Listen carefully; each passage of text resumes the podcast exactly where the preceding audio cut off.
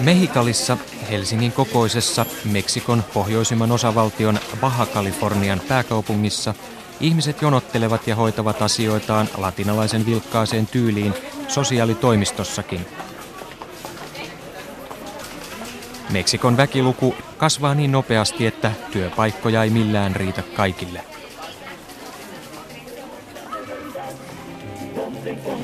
Silti Baja-Kalifornian osavaltio yrittää muun muassa radioilmoituksin vakuuttaa kansalaisilleen, että kaikkien työpanosta tarvitaan maan rakentamiseksi vauraammaksi.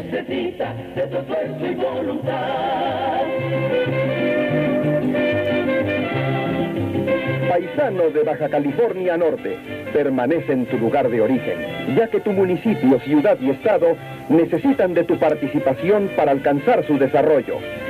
La provincia necesita de tu esfuerzo y voluntad. ¿Te gusta para hijo?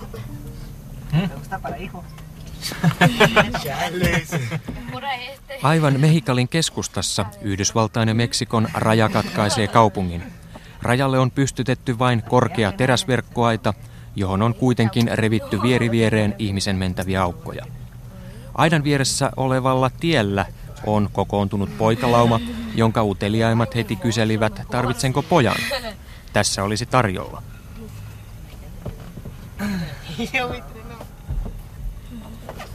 Kysyn heiltä, että voiko tästä mennä rajan yli.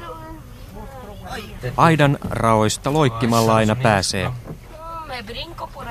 vaikka lentämällä se olisi vielä helpompaa. Mutta ajattelin tulla sinun mukaasi, veistelee innokkain nuori kaveri, joka selvästi on joukon nuori johtaja. Kun huomaan vahingossa sanovani, että pidän sinusta, herättää se heti joukossa muikean räkänaurun.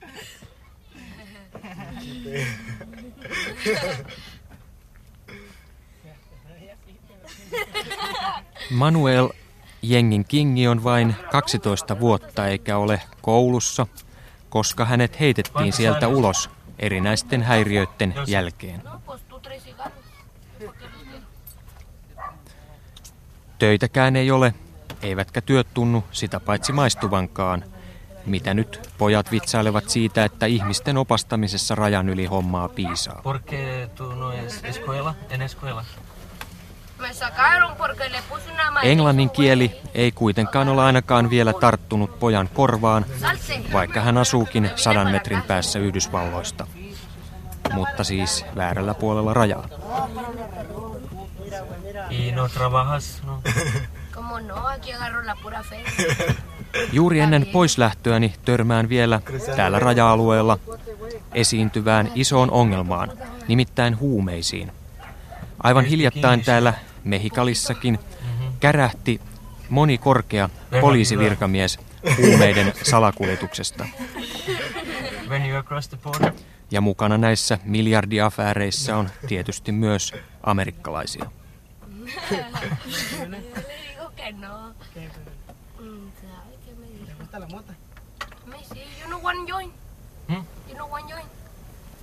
Pojat kysyvät vielä tässä lopuksi, olenko halukas ostamaan huumeita, joita kaverit kyllä helpolla pystyvät järjestämään.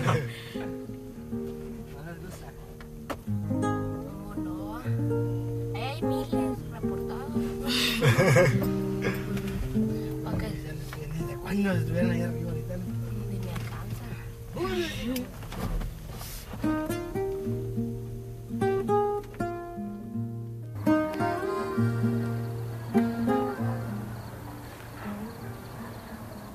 Palaan illan jo pimennettyä samalle paikalle, jossa pojat päivällä kisailevat.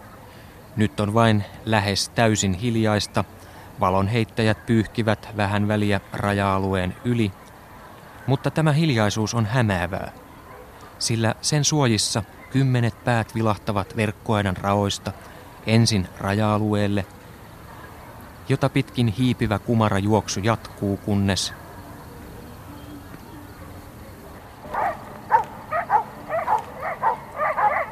Koirat alkavat haukkua Yhdysvaltain puolella rajaa. Osa ylittäjistä on selvästi havaittu. Mahtavatko hän jäädä kiinni? joku ampuukin siellä. Päivällä näin erään nuoren meksikolaisparin jäävän kiinni. Heidät löysi USAn puolelta keskeltä peltoa paikalle hälytetty lentokone ja autopartion miehet nappasivat heidät sitten kynsiinsä. Ja tätä tuttua näytelmää seurasi vilkkaasti jutteleva seurue Meksikon puolelta. Minä heidän mukanaan. Mietin vielä tuota päivällä kohtaamaani poikajoukkoa tällä kuoppaisella hiekkatiellä vaatimattomien meksikolaisten asuintalojen ja raja-aidan välissä. Minkälainen mahtaa olla heidän identiteettinsä, kun he joka päivä voivat katsella verkkoaidan toiselle puolelle, jossa amerikkalainen hyvinvointi esittäytyy supermarkettien muodossa heti parin sadan metrin päässä. Porque si realmente quisieran, quisieran impedir esto, ¿por qué no cierran? Mutta trampa. la- la- runsaat 100 kilometriä Mehikalista länteen, täällä Tijuanan miljoonakaupungin ja San Diegon miljoonakaupungin rajalla, aivan Tyynen valtameren rannalla, tämä kissa- ja hiirileikki on jo paljon rajumpaa ja meluisampaa touhua kuin Mehikalissa. Aivan selän takana Meksikon puolella rajaa kulkee iso tie Ensenjadaan ja meteliä lisäävät vielä amerikkalaisten helikopterit ja lentokoneet, jotka pörräävät raja-alueen yläpuolella pyyhkien voimakkailla valonheittäjillään pimeää rajajokea, joka tällä paikalla erottaa Meksikon ja USAn toisistaan. Ja vajaan parin sadan metrin päässä tämän pienen joenuoman toisella rannalla odottavat monet USAn Border Patrolin eli rajajoukkojen maastopartioautot, että rajan ylittäjät juoksisivat heidän syliinsä. padres, si ya tengo uno 20, 18. Ya Vaikka on vasta alkuilta, niin tälle Meksikon puoleiselle joen betonipenkereelle on jo kerääntynyt koko joukko tulevia rajan ylittäjiä kärkkymään sopivaa hetkeä.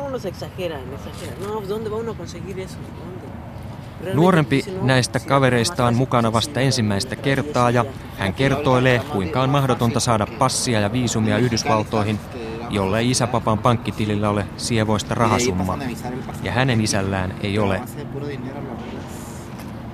Nämä miehet keskustelevat vilkkaasti keskenään myös siitä, että miksiköhän ihmeessä amerikkalaiset eivät laita näihin teräsverkkoaitoihin sähkövirtaa, sillä se varmasti ehkäisisi monen ylittämishalun.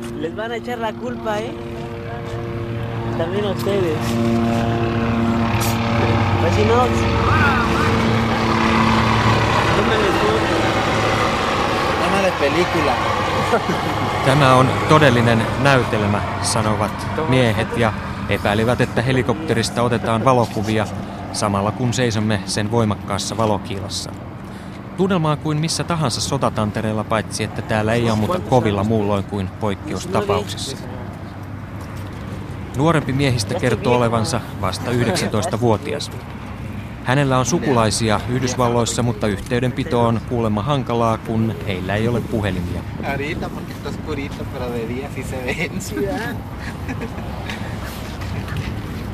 Pojalla on No, mukanaan vain pikkuruinen kassi, ja sillä hän on aikonut pärjätä uudessa maassa. No, es esto. Englantia hän ei osaa sanan sanaa.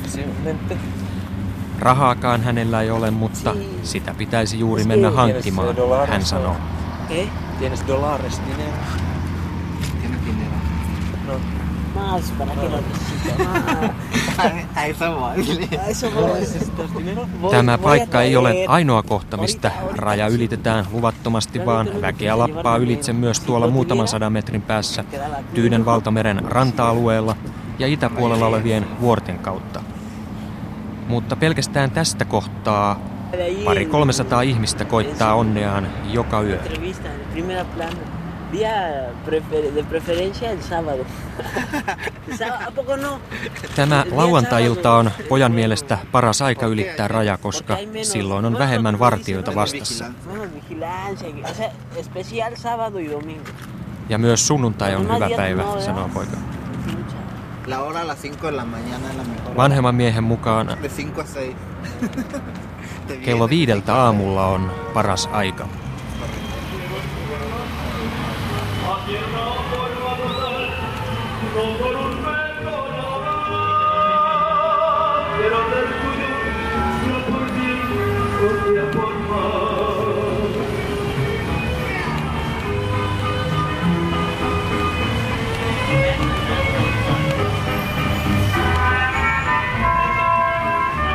Mutta kun nyt on lauantailta, niin vain kilometrin päässä rajalta Tihuanan keskustassa on vilkas latinalainen meno päällä.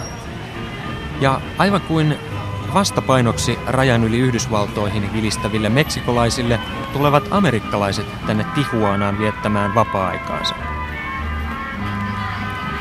Erona on vain se, että heillä ei ole mitään vaikeuksia tulla Meksikon puolelle. Niin päin rajan ylitys sujuu mutkattomasti ja aivan laillisesti. Sen sijaan Yhdysvaltain puolelle mentäessä myös viralliset rajanylityspaikat ovat ruuhkaisia ja autojonot satojen metrien mittaiset.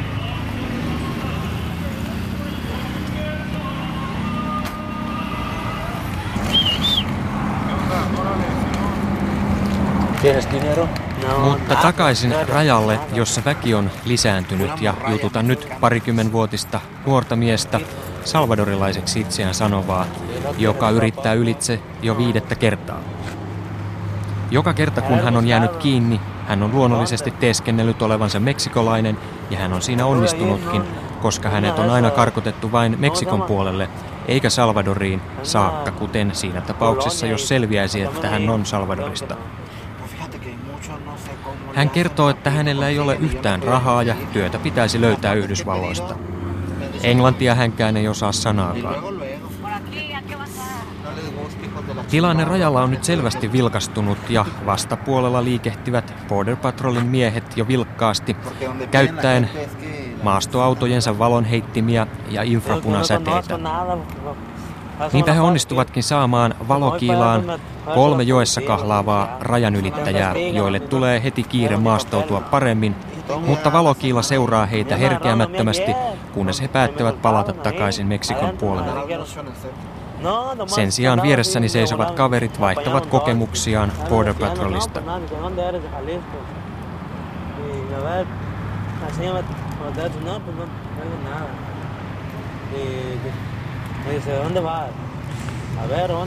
Nuori mies kertoo siitä, minkälaisia kysymyksiä vartijat hänelle viime kerralla tekivät. Ahora un ruco. allá, también por aquel lado iba yo a pie y luego me metí así como una construcción que acababa de ir una camioneta. Tällainen kissa- ja hiirinäytelmä esitetään siis täällä Meksikon ja Yhdysvaltain rajalla joka yö 365 kertaa vuodessa. Tilastot kertovat, että miljoona henkeä karkotetaan joka vuosi takaisin, mutta yhä uudestaan he ja monet uudet palaavat ja aina sen verran moni onnistuu, että yrittää kannattaa.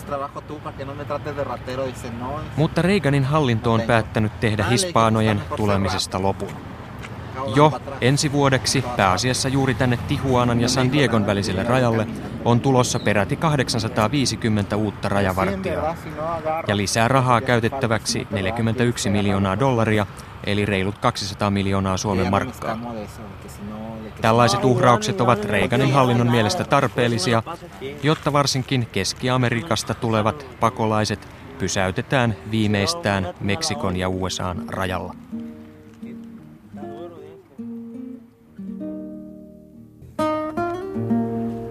Contrabando de trabajadores es muy grande y deja mucho dinero. Tijuanasta kotoisin oleva Rudolfo Barragan on asunut 15 vuotta Los Angelesissa ja hän pitää siellä espanjankielistä kirjakauppaa. Hänellä on laajat yhteydet Los Angelesin hispanoyhteisössä, joten hän tietää kuinka suuri bisnes ihmisten salakuljetus rajan ylitse on. Y las redes de coyotes que se les llaman o polleros. Kojootti tai pojero, joiksi tällaisia salakuljettajia al kutsutaan, ottaa meksikolaiselta maksuksi rajanylityksestä Y se le llamaba pollo 300-400 porque pasaba dollaria, eli noin pari tuhatta Suomen una markkaa. Keski-Amerikasta tulevat sen sijaan joutuvat pulittamaan jo les comenzaban a 1200 llamar dollaria, eli o 7000 Suomen markkaa, päästäkseen Kojotin o avulla rajan yli grande. USAhan. Que realmente el gobierno tiende a presentarla como una organización criminal a nivel nacional, pero son grupos ¿verdad? de norteamericanos. Paragan kertoo, että ihmisten salakuljetusta harjoittavat yhtä hyvin amerikkalaiset, meksikolaiset kuin laittomasti Yhdysvalloissa elelevät latinotkin. ah, casos muy dramáticos. Ihmisten salakuljetus on niin hyvä bisnes, että se houkuttelee alalle paljon tosihuijareita ja vaarallisia tyyppejä. Ja siksi rajalla tapahtuu jatkuvasti hyvin dramaattisia tapahtuvia, ryöstöjä ja murhia. Vuodessa 50 sataan ihmistä saa surmansa erilaisissa rajakahakoissa, kertoo Rudolfo Barragan. todos por el calor, que había tres, cuatro muertos y unos cuantos más vivos. Es muy común ver esas cosas tan dramáticas en esto. Hän on 35-vuotias nainen ja kotoisin Mehikalista, mutta on asunut jo vuosia Los Angelesissa. Hänkin on tullut maahan ilman papereita, eikä hän halua paljastaa nimeä. Nainen kertoo, kuinka Tihuanassa ihmiset ottavat yhteyttä kojoottiin, joka neuvoo jonkun paikan, esimerkiksi vuorilta, käskee ylittämään aidan, joka ei ole korkea, ja sitten ihmiset kävelevät muutaman kilometrin ja kohtaavat siellä tämän kojootin, joka odottaa heitä auton kanssa. Tällainen kojootti voi kuljettaa jopa 150 ihmistä rajan ylitse yhdellä kertaa. Nainen sanoo tuntevansa useita ihmisiä, jotka ovat pelkästään yhden päivän aikana yrittäneet rajan ylitystä kymmenen eri kertaa ja aina palautettu takaisin.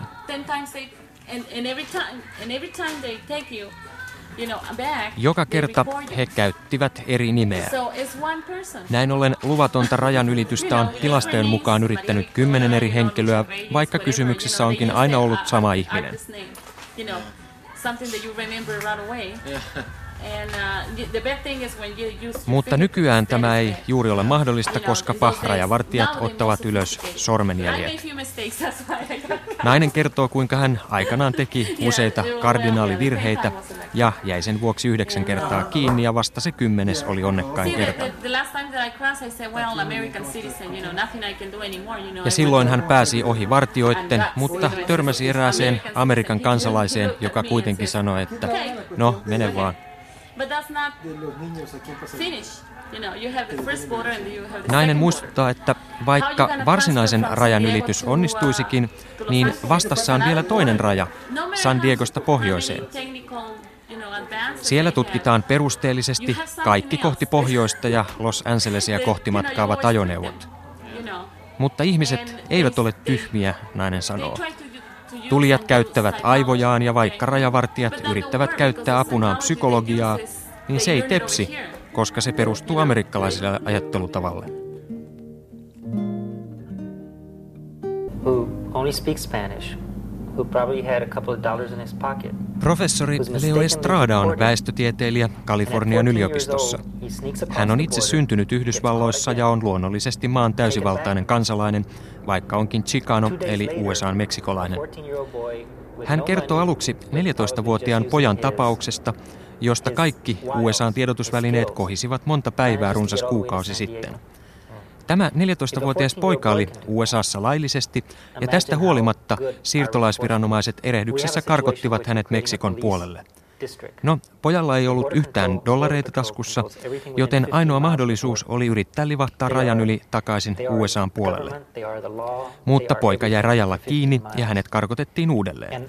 Mutta sinnikkäästi hän yritti toisen kerran ja onnistui pääsemään San Diegoon, jossa tapauksesta tuli sitten julkinen. Seurauksena oli, että oikeusviranomaiset päättivät, että ketään yksin kiinni jäänyttä ei saa karkottaa maasta, ellei olla täysin varmoja siitä, että hän todella on tullut maahan laittomasti. Pian tämän päätöksen jälkeen alkoivat rajavartioston putkat sitten täyttyä yksinään kiinni jääneistä nuorista tytöistä ja pojista. Vajaassa viikossa heitä oli pelkästään San Diegossa jo lähes tuhat, ja veronmaksajien rahoilla heitä joudutaan majoittamaan jopa motelleihin, koska putkatilat loppuivat alkuunsa. Tällainen suma, kun pääsi syntymään, on sitä vaikea purkaa, jos kaikki henkilöt aiotaan tarkastaa näin huolella. Professori Leo Estrada sanoo puolustavansa avoimia rajoja. Border Patrol ei hänen mielestään pysty pysäyttämään ihmisiä, koska rangaistuksena tällä hetkellä ei ole muuta kuin palauttaminen takaisin omaan maahansa. Estrada sanoo, että Yhdysvalloilla on vain kaksi toimintavaihtoehtoa.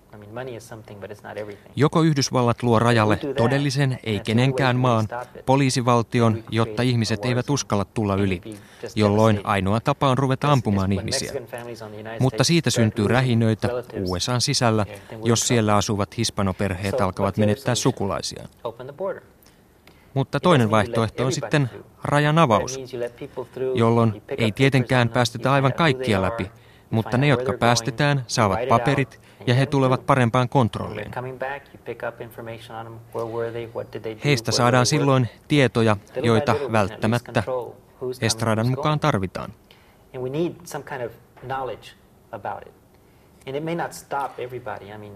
Tämähän ei tietysti kaikkia pysäytä eikä välttämättä vähennä rikollisuutta, päättelee professori Estrada. Mutta jos ei kerran ihmisiä ruveta ampumaan, niin raja voidaan siis aivan yhtä hyvin avata halukkaille tulijoille, sanoo professori Leo Estrada. Then you might as well open the border, let people come across, and make sure you know who's coming, when they're coming, how long they're staying, and just maintain some sort of order about it.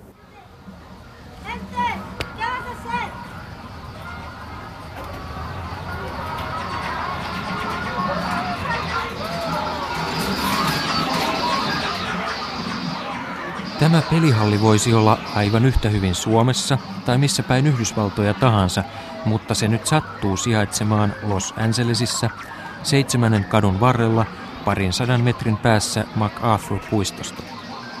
Alue Los Angelesin keskustassa, missä tämäkin pelihalli sijaitsee, on nimeltään Pico Union. Aivan niin kuin missä tahansa pelihallissa on tämäkin täynnä nuoria poikia, jotka innokkaasti koettavat refleksiensä nopeutta. Mutta silti tämä pelihalli ei ole kuitenkaan tyypillinen, sillä sisällä olevat pojat ovat salvadorilaisia pakolaisia. Itse asiassa he pelaavat täällä Yhdysvaltain toiseksi suurimman kaupungin sydämessä sijaitsevassa pelihallissa täysin luvattomasti. Heidän ei ylipäänsä pitäisi olla koko maassa. Mitä tekemistä heillä on Yhdysvalloissa?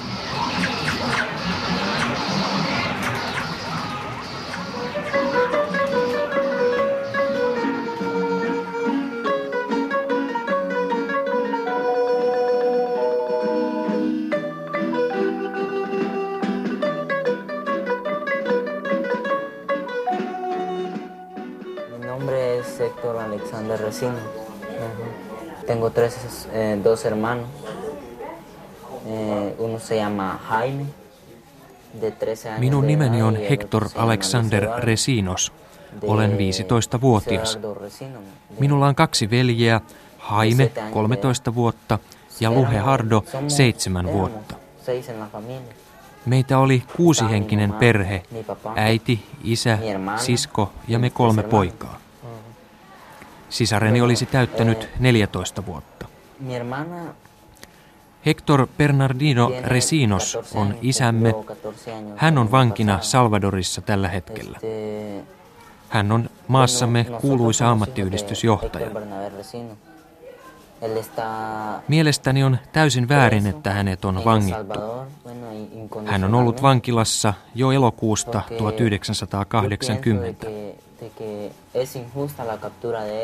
Keskiviikkona elokuun 20. päivänä 1982 vietiin puolestaan äitini ja sisareni kodistamme. Muistan, kuinka äiti oli pesemässä pyykkiä ja siskoni keittiössä laittamassa ruokaa.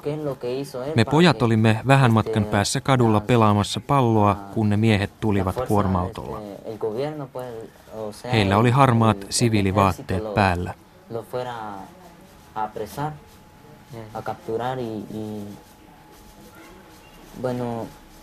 Vain me pojat jäimme, koska pysyimme piilossa, ja ainoa mitä meillä oli, olivat ne vaatteet, jotka olivat silloin päällämme.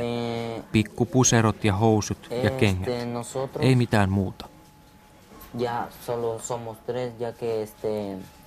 Me jouduimme elämään kadulla ja kun muu ei auttanut, meidän täytyi tehdä työtä, jotta saimme vähän rahaa ja syötävää. Me olimme aivan yksin, isä vankilassa ja äiti ja sisko viety pois. Lastasimme kuorma-autoihin hiekkaa lapiolla, mutta työ tuli niin rankaksi, että sairastuimme. Minä olin 40 asteen kuumeessa, mutta mitään lääkitystä ei meillä ollut, vain pari aspiriinitablettia minulle annettiin. Kun minä olin kipeä, niin veljeni Haime joutui työskentelemään yksin. Me elimme kuin koirat. Minä olen nyt 15-vuotias ja minulla on kaksi nuorempaa veljeä vastuullani ja olen elänyt jo kohta kaksi vuotta ilman isän ja äidin apua. Viime marraskuussa viestitin isälleni vankilaan, että haluan lähteä Yhdysvaltoihin, koska meillä on serkku täällä, ja kysyin häneltä, voisiko isäni toimittaa yhtään rahaa matkaa varten. Niin päätimme tulla tänne pakolaisina. Suunnittelimme lähtevämme joulukuussa ja lähdimmekin silloin. Guatemalan halki matkasimme yhden kuukauden ja yhden kuukauden vei matka myös Meksikon halki Yhdysvaltain rajalle. Meillä ei ollut mitään papereita mukanamme, ei passia, ei mitään. Eikä rahaa ostaa lippuja, joten tulimme liftaten kuorma-autoissa. Ja meillä oli varaa syödä vain aamupalat, muihin aterioihin raha ei riittänyt. Sitten törmäsimme meksikolaisiin viranomaisiin, jotka tiukkasivat meiltä papereita. Sanoimme, että olemme Salvadorista ja pyysimme, että he auttaisivat. Vain jos teillä on rahaa, muuten teidät karkoitetaan, he sanoivat. Jouduimme maksamaan viimeiset rahamme 4000 pesoa jokaisesta meistä. Niin pääsimme Mehikaliin, jossa yritimme rajan yli. Mutta USAn rajavartijat huomasivat meidät ja vaikka hajaannuimme ja menimme matalaksi, niin jäimme kaikki kolme kiinni. Meidät kuljetettiin Kaleksikoon ja siellä viranomaiset kyselivät, että mistä olemme. Ja valehtelimme, että meidän perhe on täällä Yhdysvalloissa. He yrittivät saada meidät allekirjoittamaan jotain paperia, jossa luki vain englanniksi. Nos dijeron de que si podíamos Mutta me emme allekirjoittaneet emmekä sanoneet, ketä olemme. Meidän olisi pitänyt maksaa 2000 dollaria jokaisen, mutta eihän meillä enää ollut rahaa. Ja me olimme kymmenen päivää pidätettynä, mutta sitten saimme avustajan El Rescate-järjestöstä. Ja nyt olemme kaikki täällä Los Angelesissa ja he yrittävät auttaa meitä, jotta saisimme jäädä tänne. Entonces estuvimos presos 10 días. Este, este, a un dirigente sindical le dieron el premio Nobel por la paz. Puolalaiselle ammattiyhdistysjohtajalle annettiin juuri Nobelin rauhanpalkinto viime vuonna, eikä vain. Mutta isäni ei ole saanut mitään palkintoa, koska hän on vain salvadorilainen ammattiyhdistysjohtaja.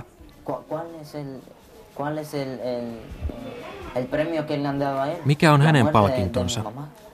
Äitini ja siskoni kuolema. Luulen, että myös hänet voidaan tuhota. Hän varmasti ajattelee paljon meitä poikiaan siellä vankilassa, vaikka me olemme täällä kaukana Los Angelesissa. Ennen tätä matkaa emme voineet tavata häntä. Hän ei halunnut asettaa meitä vaaraan. Mutta hän lähetti kirjeen ennen tänne tuloamme, ja hän määräsi minut vanhimpana huolehtimaan pikkuvelistäni. Ja se huojensi häntä paljon, kun voimme elää täällä Yhdysvalloissa ilman pelkoa.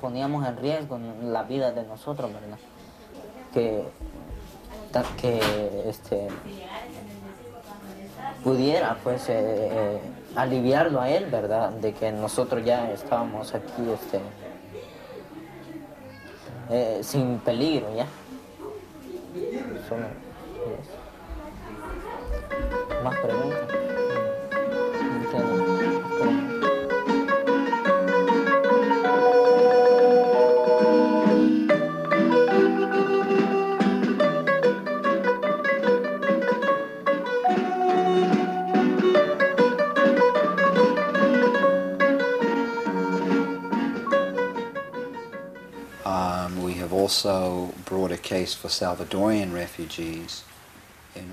Peter Shea on lakimies, joka auttaa maahan tulevia pakolaisia.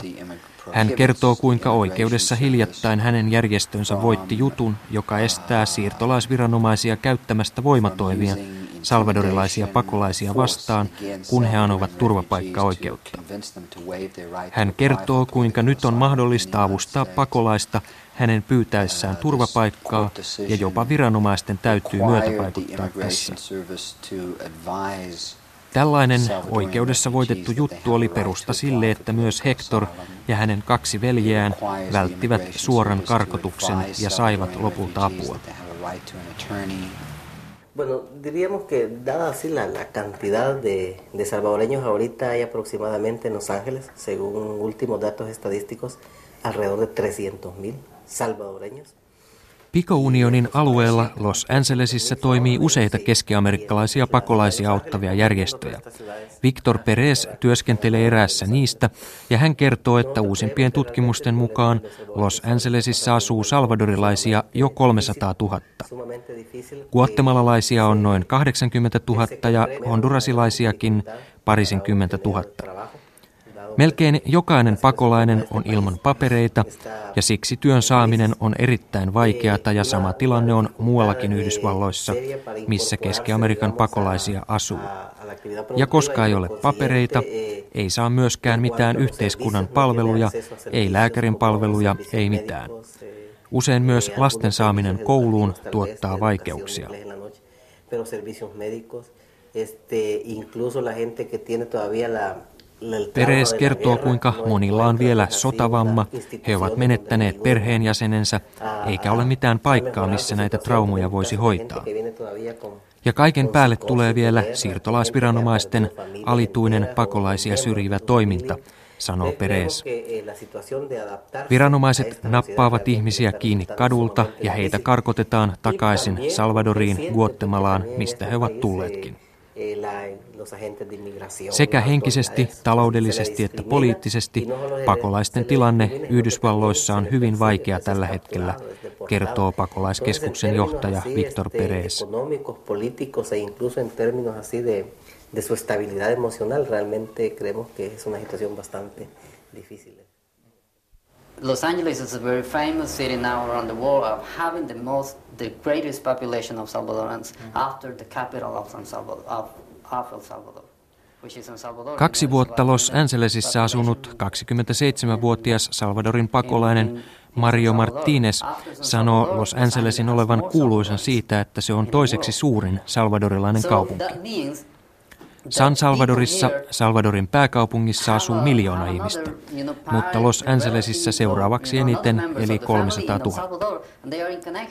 Niinpä monilla täkäläisillä on sukulaisia Salvadorissa ja heihin pidetään yhteyttä ja lähetetään viesti, että kannattaa tulla MacArthur-puistoon, jossa tapaat sen ja sen henkilön ja asiasi järjestyvät. MacArthur-puisto on Salvadorissa hyvin kuuluisa alue. Sen tuntevat melkein kaikki. Ihmisillä on jotain toivoa, kun he tulevat tänne, koska täältä löytyy aina joku tuttu tai sukulainen, joka auttaa, kertoo Mario Martinez. Country is here. You know, our people is here, and we are communicating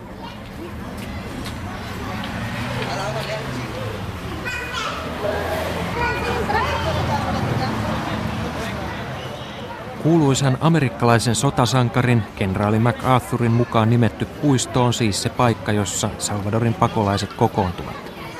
Puiston laitamilla on paljon myymälöitä, keskiamerikkalaisia ravintoloita ja pari elokuvateatteriakin, johon pakolaisperheet jonottavat pikkulapsetkin mukana.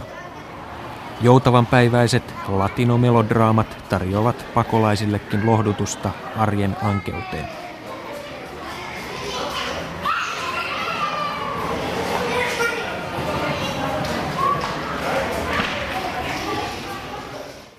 Well, I, I haven't, you know, I haven't, I haven't been able to get a job since I came, and I'm just surviving, you know. But some other people do it by just falsifying uh, social security Mario Martinez kertoo edelleen omakohtaisesti, kuinka vaikea pakolaisen on saada työtä Los Angelesissa. Kahden vuoden jälkeenkään hän ei ole löytänyt työtä, mutta on silti elänyt joten kuten. Alueella on kuitenkin paljon tehtaita, joissa työskentelee salvadorilaisia. Työnantajat tietävät, että Los Angelesissa on valtava määrä ilman papereita olevia ihmisiä ja lakien mukaan heidän pitää kysyä sosiaaliturvanumeroa. Niinpä ihmiset hommaavat väärennettyjä papereita. Niitä tehdään 80 dollarin kappale hintaan, joten jonkinlaisen paperin hankkiminen ei ole ongelma, kertoo Martínez.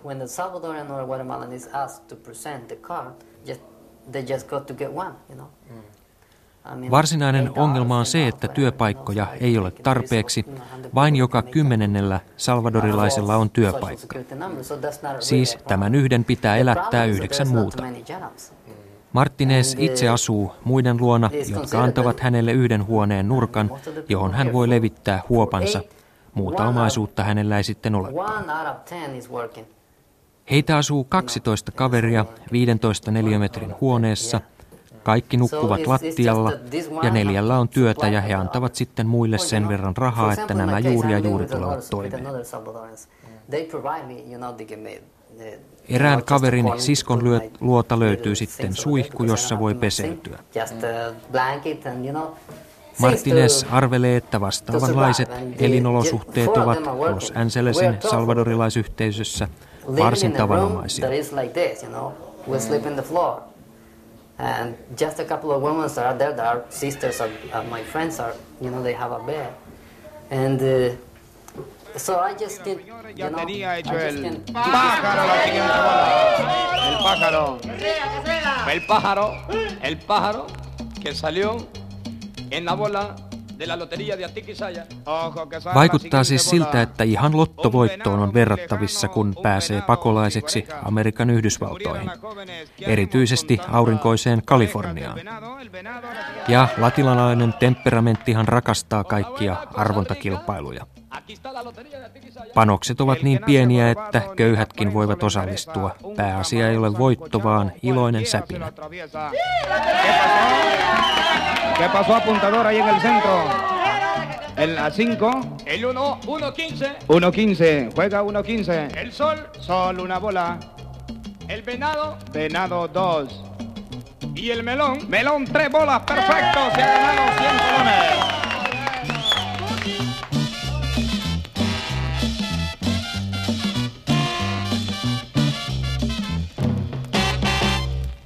Between 50 and 75 people a week receive medical services from a doctor here.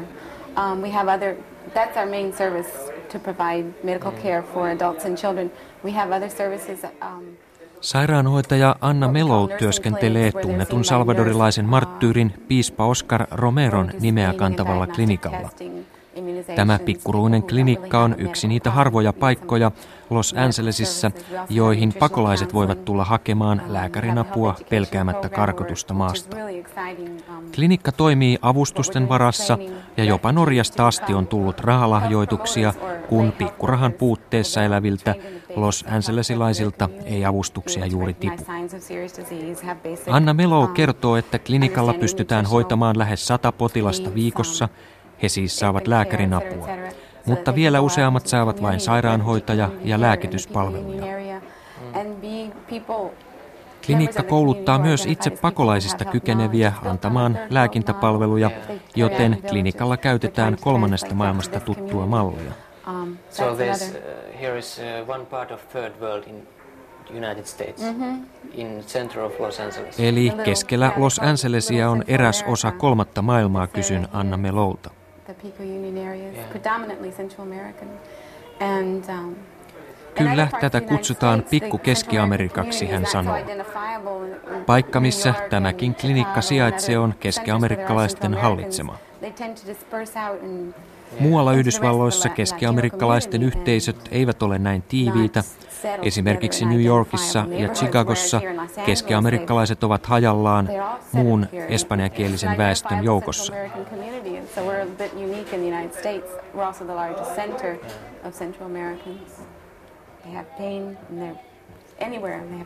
Monilla on syyllisyyden tunne siitä, että on jättänyt perheensä.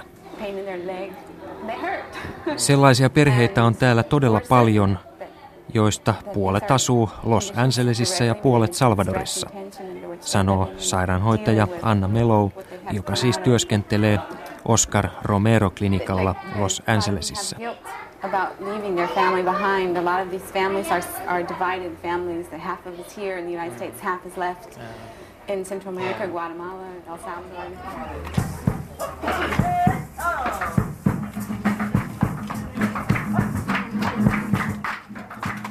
Mutta klinikan takapihalle on kokoontunut joka viikkoiseen ruoanjakotilaisuuteen joukko pakolaisia, jotka virittelevät parempaa mielialaa, kuinkas muuten kuin laulun avulla.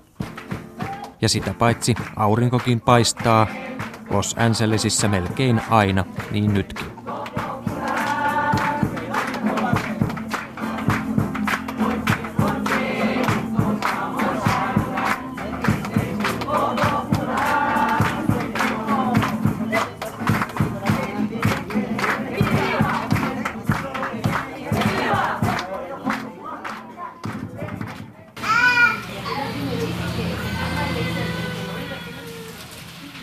Kun tilanne on tällainen, Keski-Amerikan pakolaiset tarvitsevat jatkuvaa asiantuntija-apua turvatakseen oikeutensa olla Yhdysvalloissa.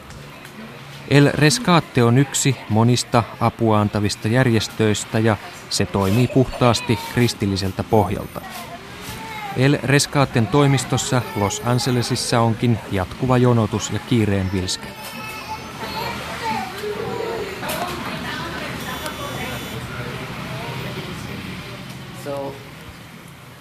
The church has declared, in order to protect the lives of Salvadorans or Guatemalans that could be uh, facing now Monet kirkot tekevätkin tärkeää työtä Keski-Amerikan pakolaisten auttamiseksi, mainitsee puolestaan Mario Martínez. Kirkot ovat ilmoittaneet suojelevansa ihmisiä, oli se hallitusten mielestä sitten laitonta tai ei. Niinpä moni amerikkalainen sielunpaimen kuljettaa kristillisyyden nimissä Keski-Amerikan pakolaisia laittomasti rajan ylitse Yhdysvaltoihin.